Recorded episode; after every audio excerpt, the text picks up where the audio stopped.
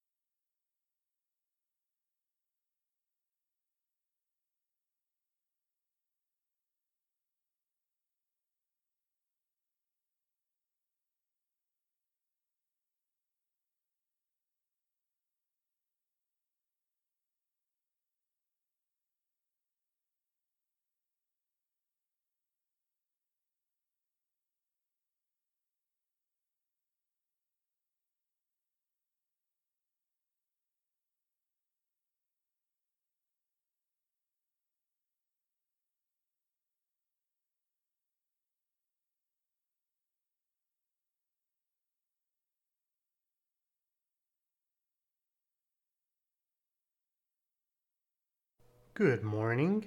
Welcome to the Gathering Place podcast. I am Pastor Todd. This week, Pastor Byron is preaching a message to edify the church. I hope you are edified as well. And now, Pastor Byron. Okay. Michael, you got it here? Wow. Uh, he, ha- he has the power over there to zap preach- preachers.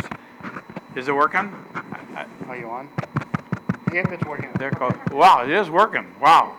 So, anyway, good to be here this morning. Are you glad to be here this morning? Yeah, it's, it's, a, it's an amazing thing to gather together.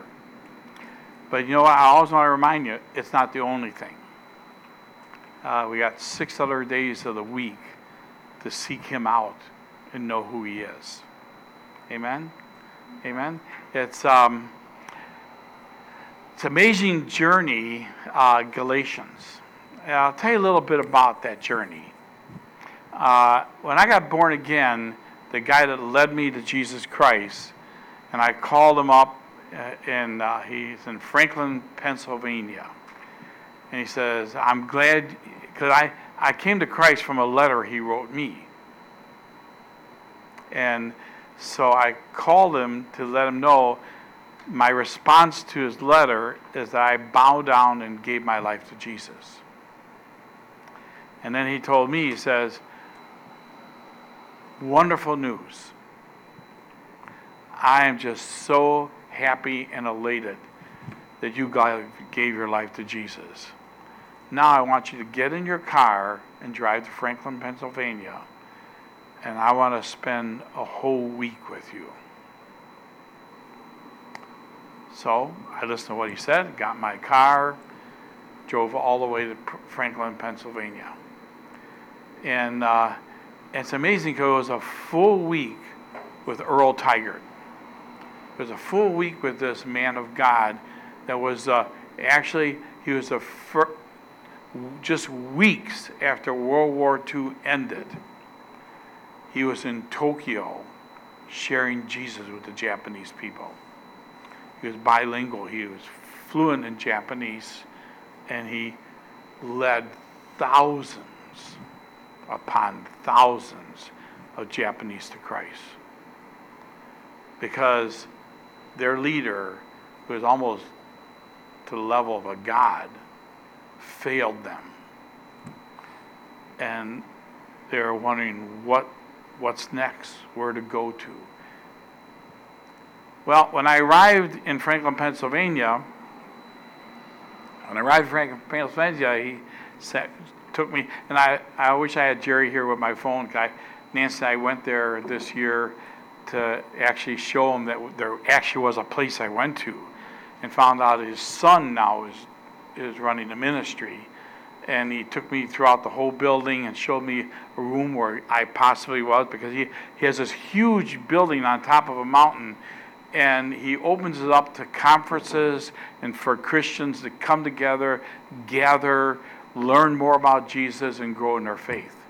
So he put me in a room, and he showed me the room, and he says, uh, early in the morning, I expect that you'll be at breakfast with me, because for the next week, you are spending every waking moment with me and doing seeing what I'm doing, know what I'm doing, and see me ministering, and and you're gonna be just like side by side with me for the next seven days.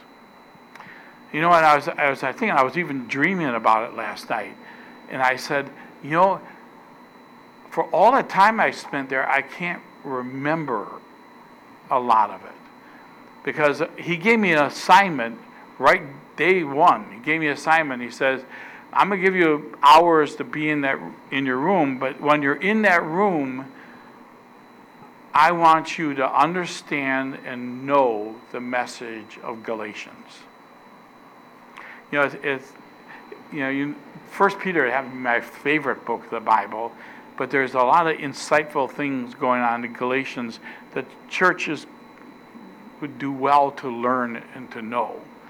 So I remember going verse by verse by verse by verse, and, and also trying. I was a new Christian, I had really a very limited knowledge of the Word of God, e- except for before going to Him. Uh, when the day I gave my life to Jesus was the day I hopped in my car and went to our farm in Indiana. And I didn't come home until I read the whole New Testament. And it, and I kind of got bogged down in Revelations. I made it to about chapter three, and I said it's time to go home. And uh, and and but but because my parents because my parents said uh, wanted me to have somewhat of a Christian education because they, they did not want to depart from the Eastern Orthodox Church, and that's what they're involved in. And there was nothing available around town except a small two room church, and it was Lutheran. Now, if you know anything about being part of a Lutheran school, it was forced memorization of the Word and which growing up I departed from. But when I got born again and I read the whole New Testament, those verses I memorized, pulled out in context. I said, wow. It was a wow experience. Wow. So, uh, not saying not didn't have a full working knowledge of the scriptures is sort of true, but it was like, but it was like going through this fasting in four or five days and reading the whole New Testament and getting wowed. And then he said, "Let's get specific. I want you to know what's in Galatians." And at the end of the week, at the end of the week, he uh, he pulled me with two or three other men in a circle, and he said, uh, Before you go home, we're going to pray that you have an encounter with the Holy Spirit. And they prayed for that, and, and really, nothing hoop and hollering happened except for one thing. When I got home, the next time I opened the Bible up, it just,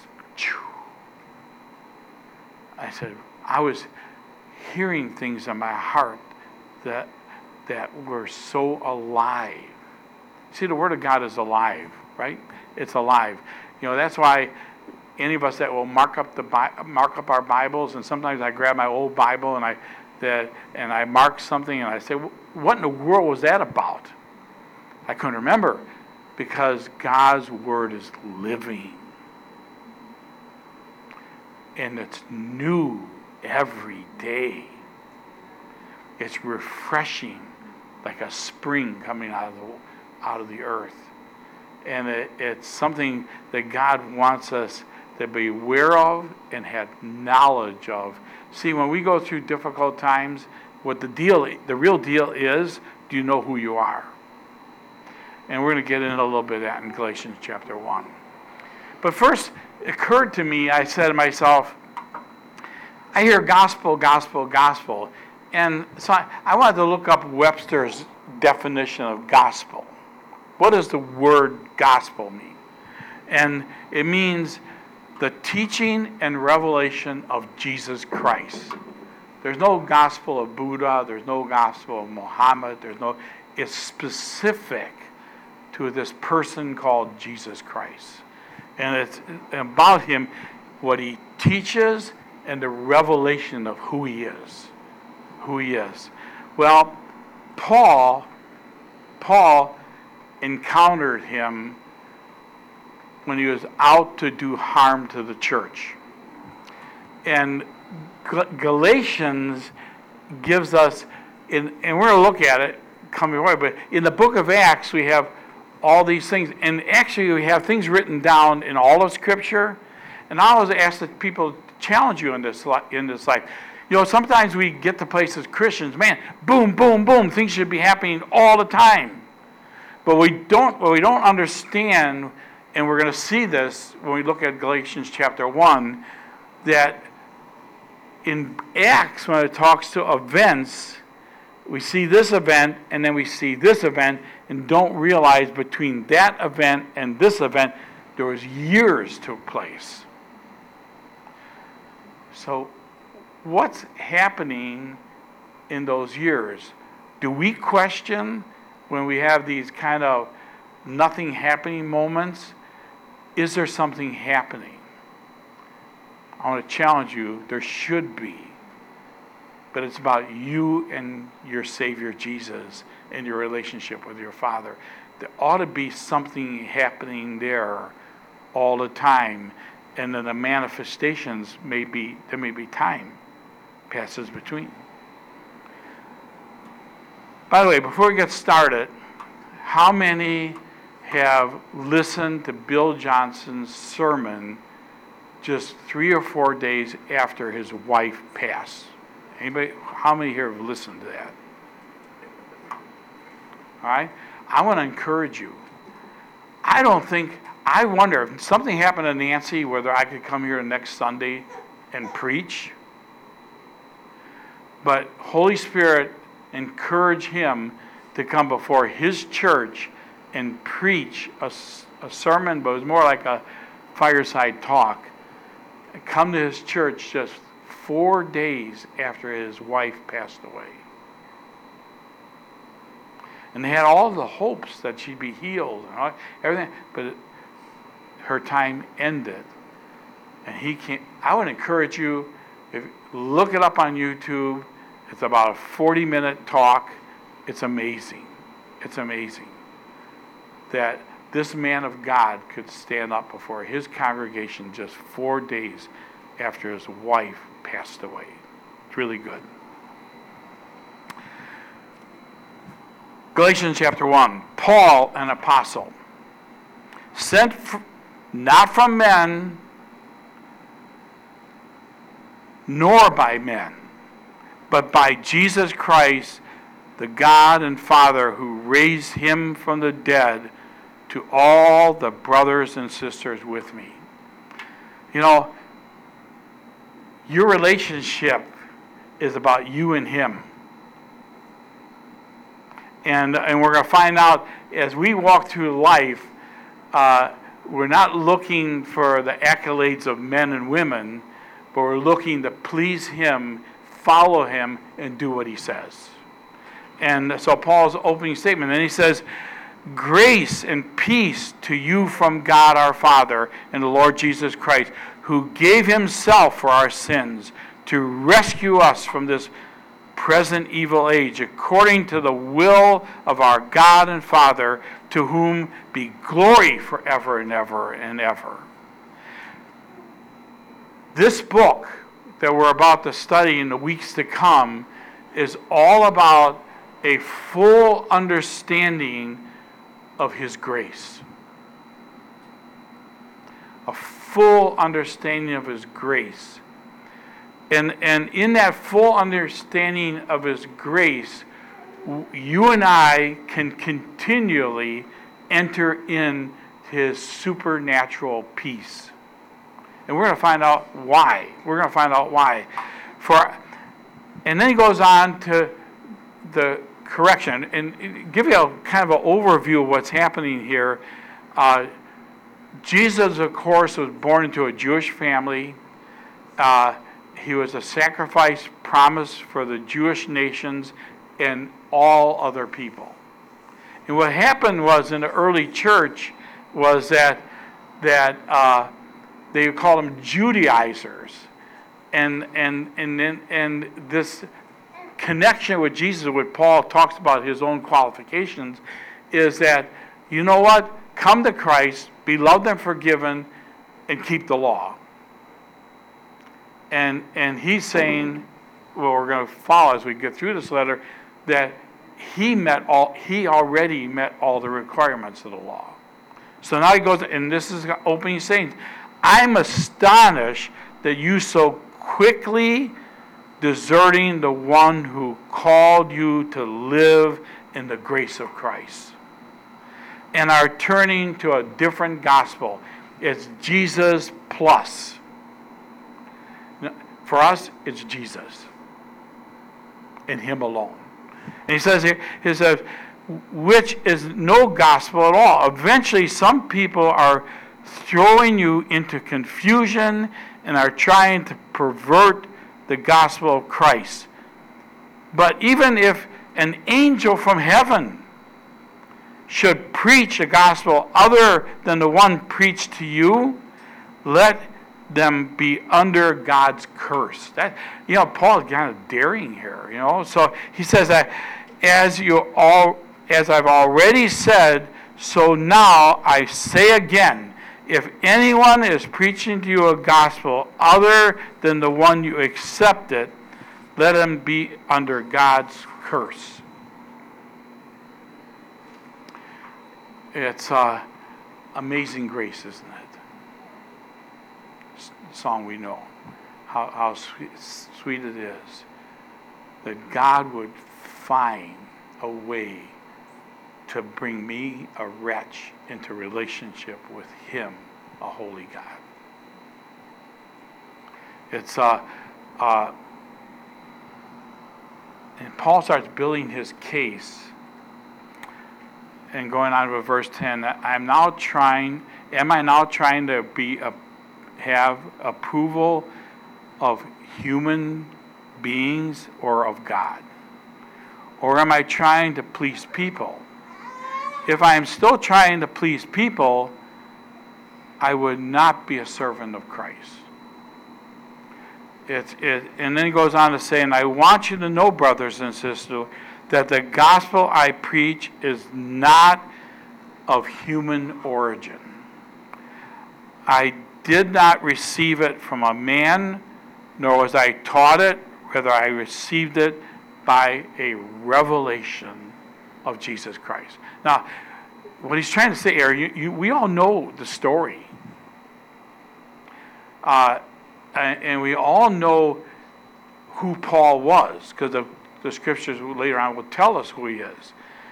As far as as far as living or attempting to live a righteous life, he, he was superior. He, he didn't try to miss anything. So when it came to coming to know what Jesus accomplished on the cross and and and it coming to know that that he is the one that paid the complete price for our sins and redemption, and when it comes to know the truth of what he accomplished on the cross, he ran into opposition. He ran into opposition.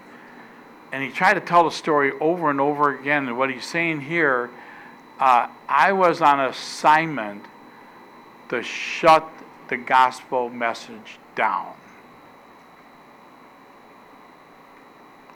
and I got knocked off a horse.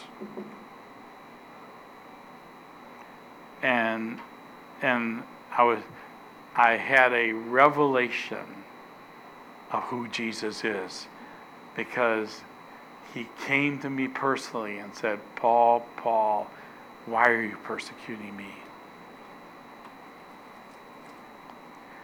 And he had a revelation of who Jesus Christ was and what his whole plan was and why God sent him to our realm to pay for something we could never accomplish on our own, right? So he says, so, so he said, um, For you have heard of my previous life in Judaism, how intensely I persecuted the church of God and tried to destroy it. I was advancing in Judaism beyond many of my own age among my people. I was extremely zealous for the traditions of my father. And what we're going to learn later, uh, when others teach through Galatians, he, he's saying, uh, where does relation come from? Uh, what he was doing in his former life, making sure every jot and tittle, he was making sure every, he was very careful to follow all the rules? Or is it come by faith? How, how does justification come through? Our, our works or what he did? And, and, and we're going to get more detail as, as, we, as we go through our journey through Galatians. But he said, but, but when God set me apart from my mother's womb and called me by his grace, was pleased, I revealed his son to me so that I might preach him among the Gentiles. My immediate response was not to consult any human being. He had a call. He had a call, and he, he defines it later on in the book. He says, Peter was called to the house of Israel. I was called to the Gentiles. What was the problem? What was happening is, is the Jews were trying to make the Gentiles become like they were. And he, and he was saying they're, they're missing the whole point. They're only missing the whole point why Messiah came, why, why Jesus uh, submitted to, to, to be uh, whipped, beaten, lied about, put on a cross, and but of course the message is he defined who he, he defining who he was was resurrection. And uh, so, so Paul goes on.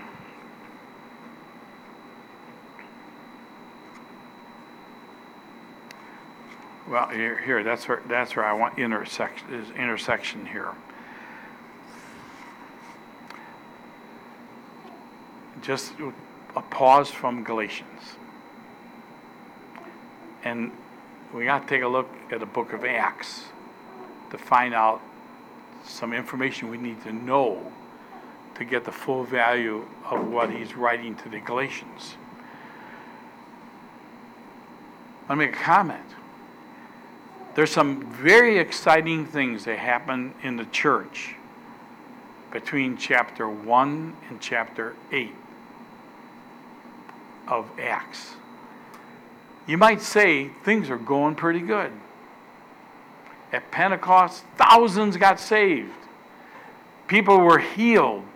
People, all, all kinds of activity was happening with the apostles. Chapter 1, chapter to chapter 8. Everything's going good. The word's getting out. The gospel's spreading around the world. But um, chapter 9 in chapter 9, somebody else is added into the equation. And his name at that time was Saul. And let's, uh, and, and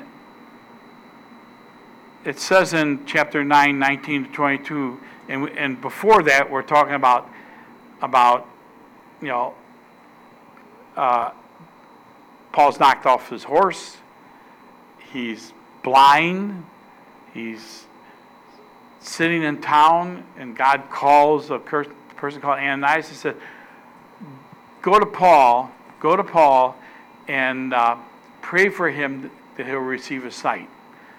Very interesting thing is, uh, and he said, Wait, God, come on, God. You know, this dude, he can't, he can't, he could have changed. He's out to get us. He's out to destroy and stop the movement of the gospel of Jesus Christ. You got to be kidding me of all the guys that you think that you think I should go to and and God said, "Hold on, hold on, hold on. You go, you listen to what I said. You go to him because I got great plans for him to take the message out beyond the Jewish community to the Gentiles of the world.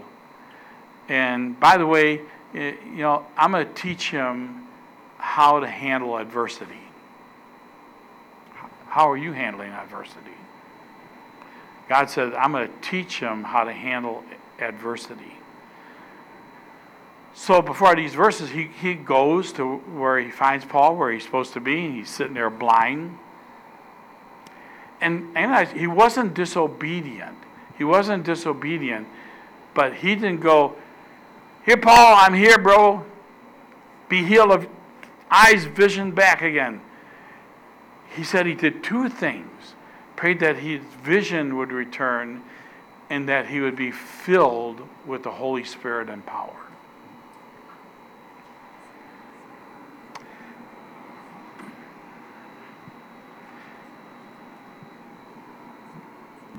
We're going to take a little look at a brand new believer. Can you remember when you gave your life to Jesus? Can you remember what happened when you gave your life to Jesus? Can you remember that the excitement that came in your heart when you became a new believer? Let's let's look take a look at Paul after his conversion. Verse 19, and after taking some food, he regained his strength. Saul spent several days with the disciples in Damascus. At once, he began to preach in the synagogue with that Jesus is the Son of God. All those who heard him were astonished and asked, Isn't this the man who raised havoc in Jerusalem among those who called on the name? And hasn't he come here to take them as prisoners to the chief priests? Yet Saul grew more and more powerful and baffled the Jewish the Jews living in Damascus by proving that Jesus was the Messiah.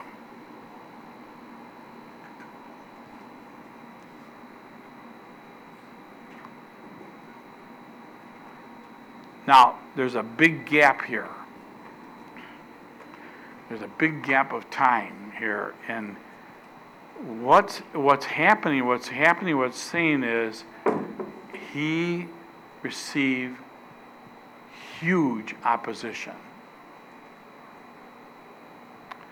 And, and the question is, it may not be for all of us, but what do you do when things don't work out and you, you come up with what they say a brick wall, and you come up to opposition, and and and you're, you're in a situation. Here's a new he's a new believer, and he it says he's preaching in power and the strength of the Holy Spirit, and he he is really hyped up. He's all excited. And in that excitement, Come on, everybody loves me. No, they hate him and they're angry with him. In fact, they're, let's figure out a way to assassinate Paul. That's heavy duty opposition. So, what do you do? In Acts, it says, and when he came to Jerusalem, do you know between this brand new believer this brand new believer in Damascus, all excited about knowing Jesus, getting a huge amount of opposition. In Acts it says, and then when he came to Jerusalem. Well, let's look at his revelation of what happened between getting a huge opposition and almost the wind blown out of it. I'm all excited about this. And then people rise up to even want to find a way to kill him. Back to Galatians.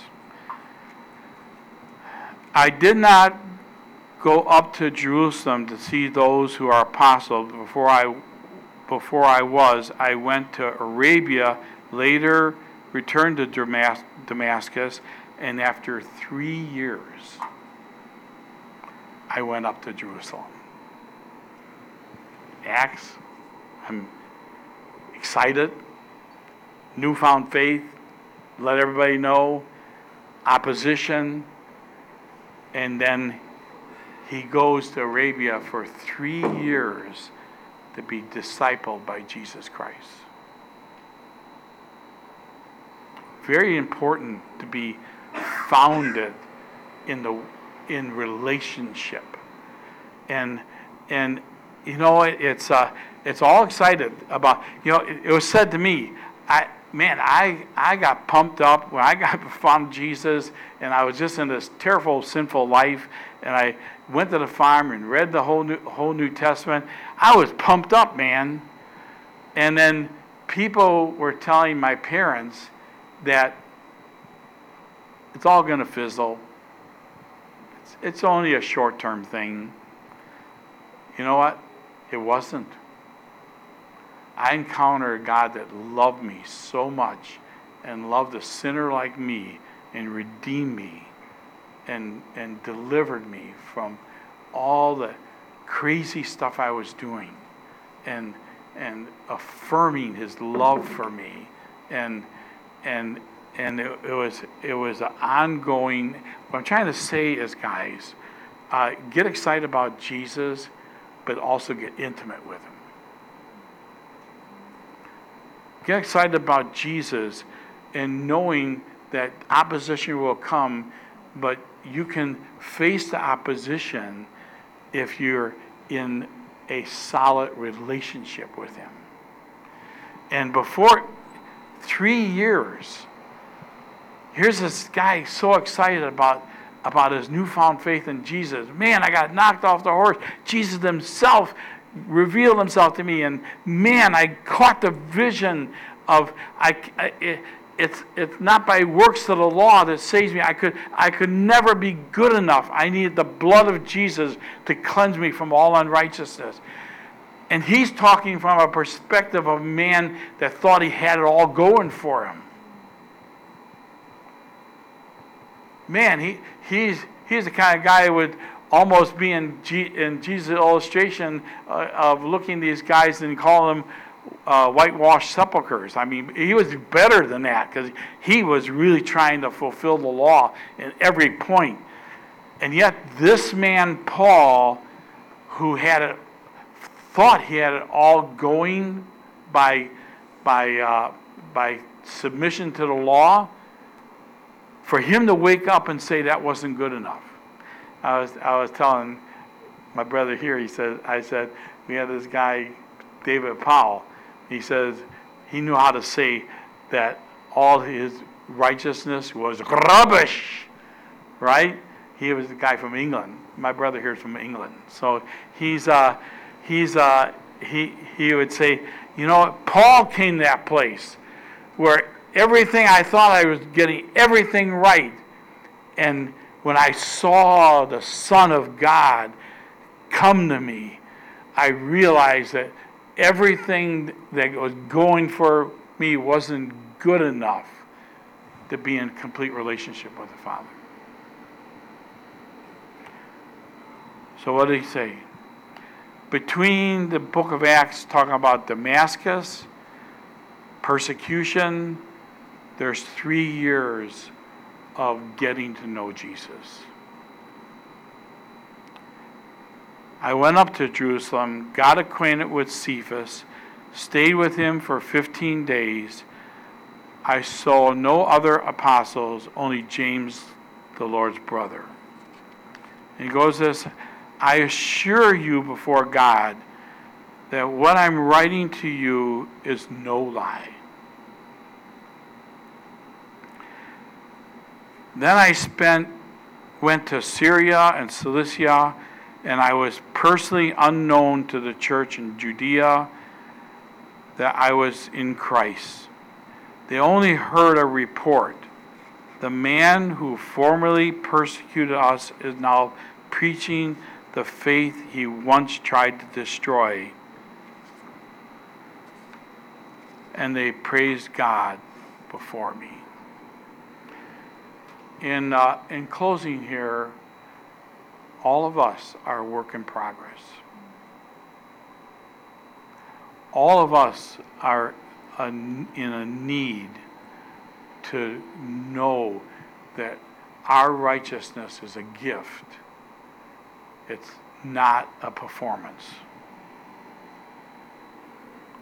It's it's uh, not just going to one another and say, polish metal, I got the badge, man. I, I'm, I'm doing fine. I hope you are too. No, we're all, if, if that were true, Paul, in the description of himself, he would never needed to be saved. Because he really felt he was good enough to be accepted by the Father. Until he face to face, eye to eye with Jesus, knew that he needed the full plan of God that was written in the Old Testament that God would send his son to be the perfect sacrifice for you and me. And I love what it says here. They only heard the report the man was formerly persecuting us. Hey, hey guys, we're not what we used to be. You hear me? We're not. Don't reflect on what you used to be. Acknowledge who you are. You are a greatly loved, precious child of God if you've given your life to Jesus. You are a person that you can have access to His love even in your darkest moment. You are qualified not by your own effort, but by what He did. You are a, a workmanship of the Almighty. You know, the, sometimes the scripture defines it as a potter making a beautiful pot. Hey, do you do that circle thing too? Yes. Oh, you know all about it. Wow. Yeah, it was a blob comes something beautiful. I was a blob and he's making something beautiful of me. How do you like that? Man, it was really amazing. But it's uh, but you you are uh, you are not defined by who you were. You know, and and so so many times we we can struggle with that. We can say, you know, I, I look back and say, what all the stuff I regret I did, I ever did stuff. But it got I'm washed, I'm clean, I'm sanctified. I'm I'm I'm beautiful in his eyes. You you you see yourself as beautiful in his eyes? I I'm I I am been released. I I, I was downstairs showing my my uh, goddaughter. You're amazing. Showing them our basement, and we had this one place where chains are being broken off, and there's a beautiful pot. You gotta come over my house and see that pot. It's it's a it's a crack pot. Maybe somebody would call me a crack pot. but it's a, it's a beautiful pot, but it has a crack. There's a crack in it. But the amazing thing about the artist that drew that in our basement, this crackpot is emitting light.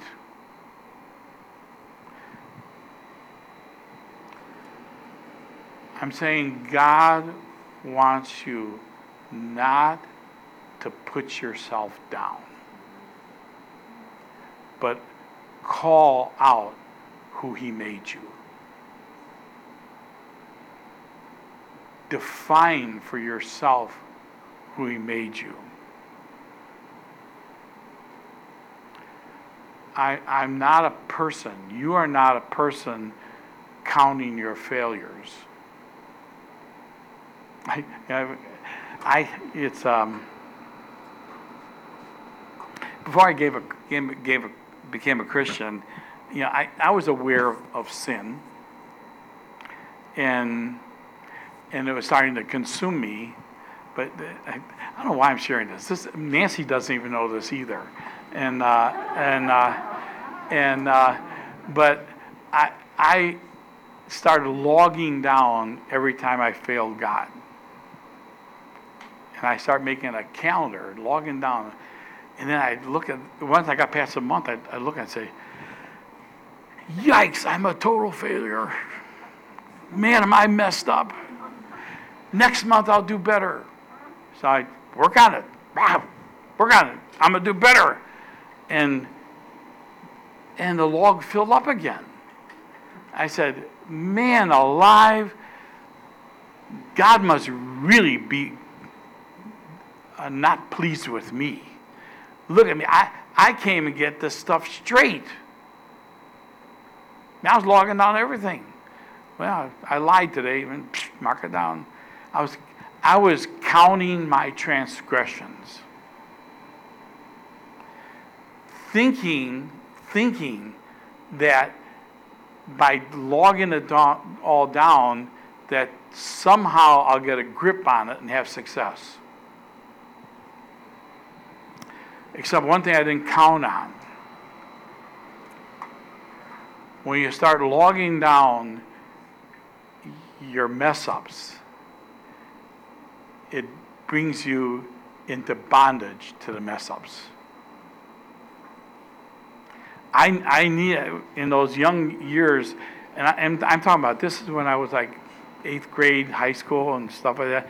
And finally, I, I, I stopped. I said, forget it. I can't do anything about it. And I might as well just live my life and forget everything. Forget God, forget everything I've learned, I, I, I, I can't get a handle on it anyhow, so I might as well just give up and quit, quit, just do what I, do what's right for me and, and just hope for the best. That didn't work either. That didn't work either. Quit counting it didn't work. Until, back to the story, that I began with when I got a letter. We got time. We, I got time for this. Let's go behind the letter.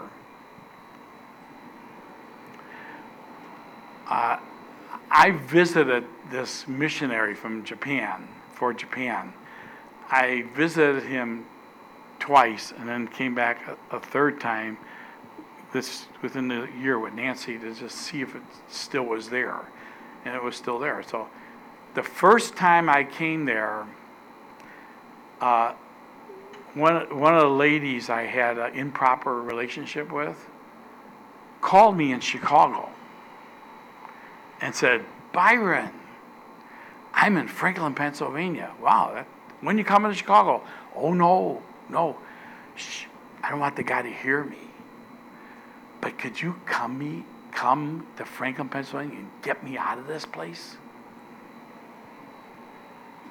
I said, Lynn, sure I will. The next morning, I hopped in my car and drove all the way to Franklin, Pennsylvania. It's not a long, not a not a short trip. It's a good nine-hour trip to get there. Get there, because uh, I wanted to save her from the bondage of Jesus. So, and I knew, I knew when I picked her up, we, we, we sinned together. And I said, and here's this guy trying to reach Lynn for Jesus Christ. And I come from a Christian family, drive eight or nine hours to get her out of the God environment to satisfy my own flesh. What a guy will do, right? so then I, I got a letter here. You know, it's uh, there's no time to play play with the gospel because I, I had enough knowledge about Jesus when I went to pick up Lynn and get her out of this place, out of she asked me, get me out of here. So Earl Tiger, the guy who led me to Christ, says, uh, Are you a believer? Oh, yeah. How many are claiming to be believers and living like hell?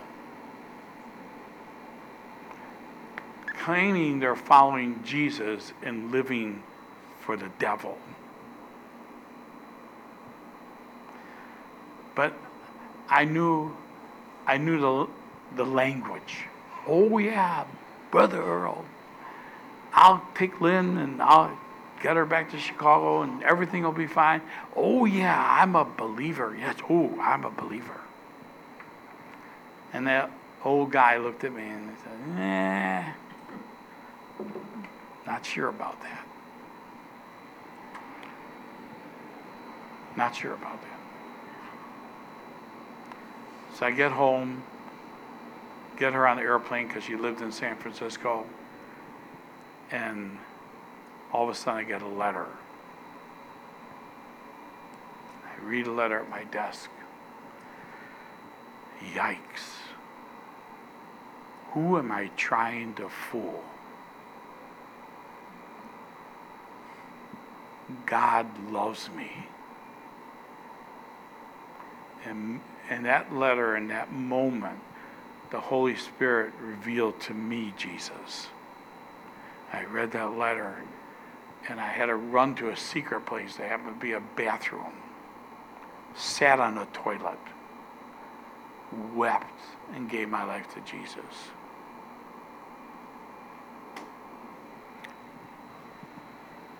What you heard earlier in the message was my second trip to Franklin, Pennsylvania.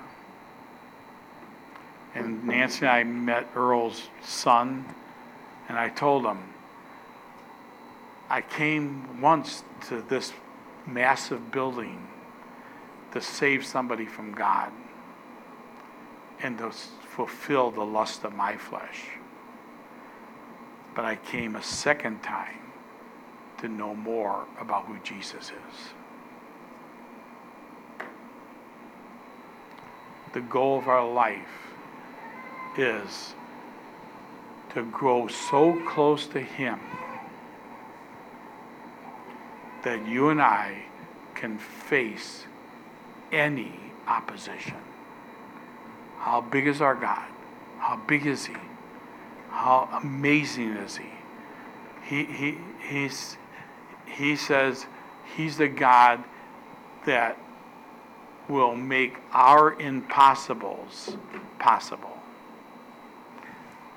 And in closing, what's between the lines between Damascus and Jerusalem? Three years of him getting acquainted with Jesus. And if we read the rest of the book of Acts, um, he was never, ever again in any form or kind of retreat mode.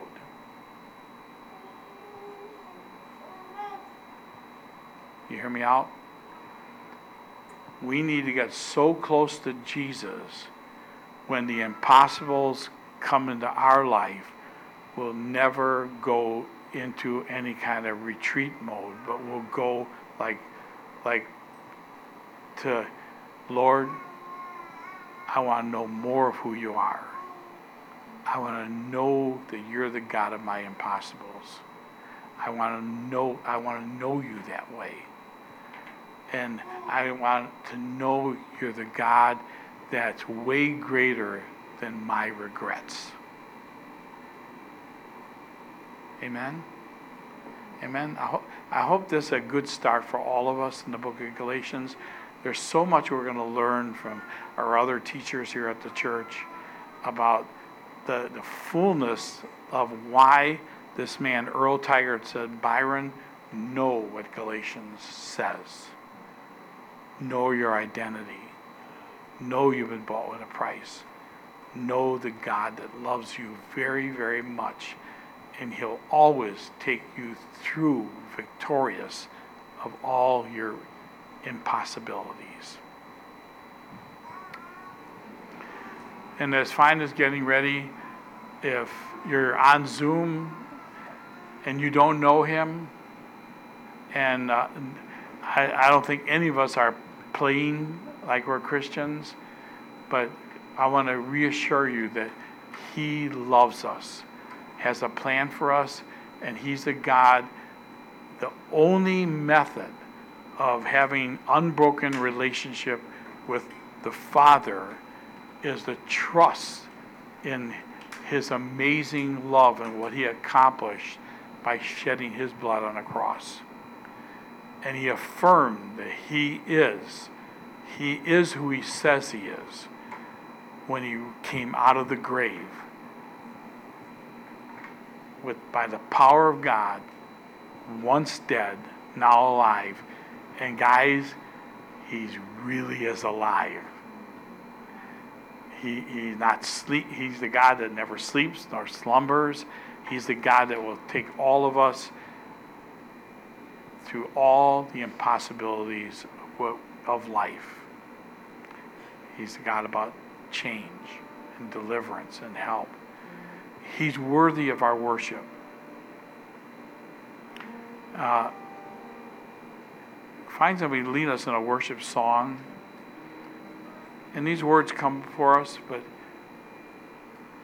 true, wor- true worship, guys, comes much deeper than a song. Much deeper than the words we could say. And God's looking for true worshipers that will bow down to Him and say, You know what? I can't do life without you. I, I, I, I, I just can't be strong enough without you. As we sing a worship song and follow finds leading here, he's looking us for us out of the depth of our hearts. Say, You're my everything. You're everything to me. You're my everything. You're, you're, you're my hope. You're my help. Man, I can't live another day without you. I can't live a, another day in self effort. I bow to you. And that's got to come from our innermost being as we worship Him. You ready for that? Amen, my brother. I love you fine. This is Pastor Todd. Thank you for tuning in to our podcast. I pray the Lord uses today's message by Pastor Byron to strengthen your walk with God. If you were blessed by this message and would like to support the ministry of the Gathering Place financially, I encourage you to use our online giving portal at tgpchicago.org. Our portal uses PayPal's secure site so none of your information is compromised. Once again, thank you for tuning in to the Gathering Place podcast. God bless you and have a great week.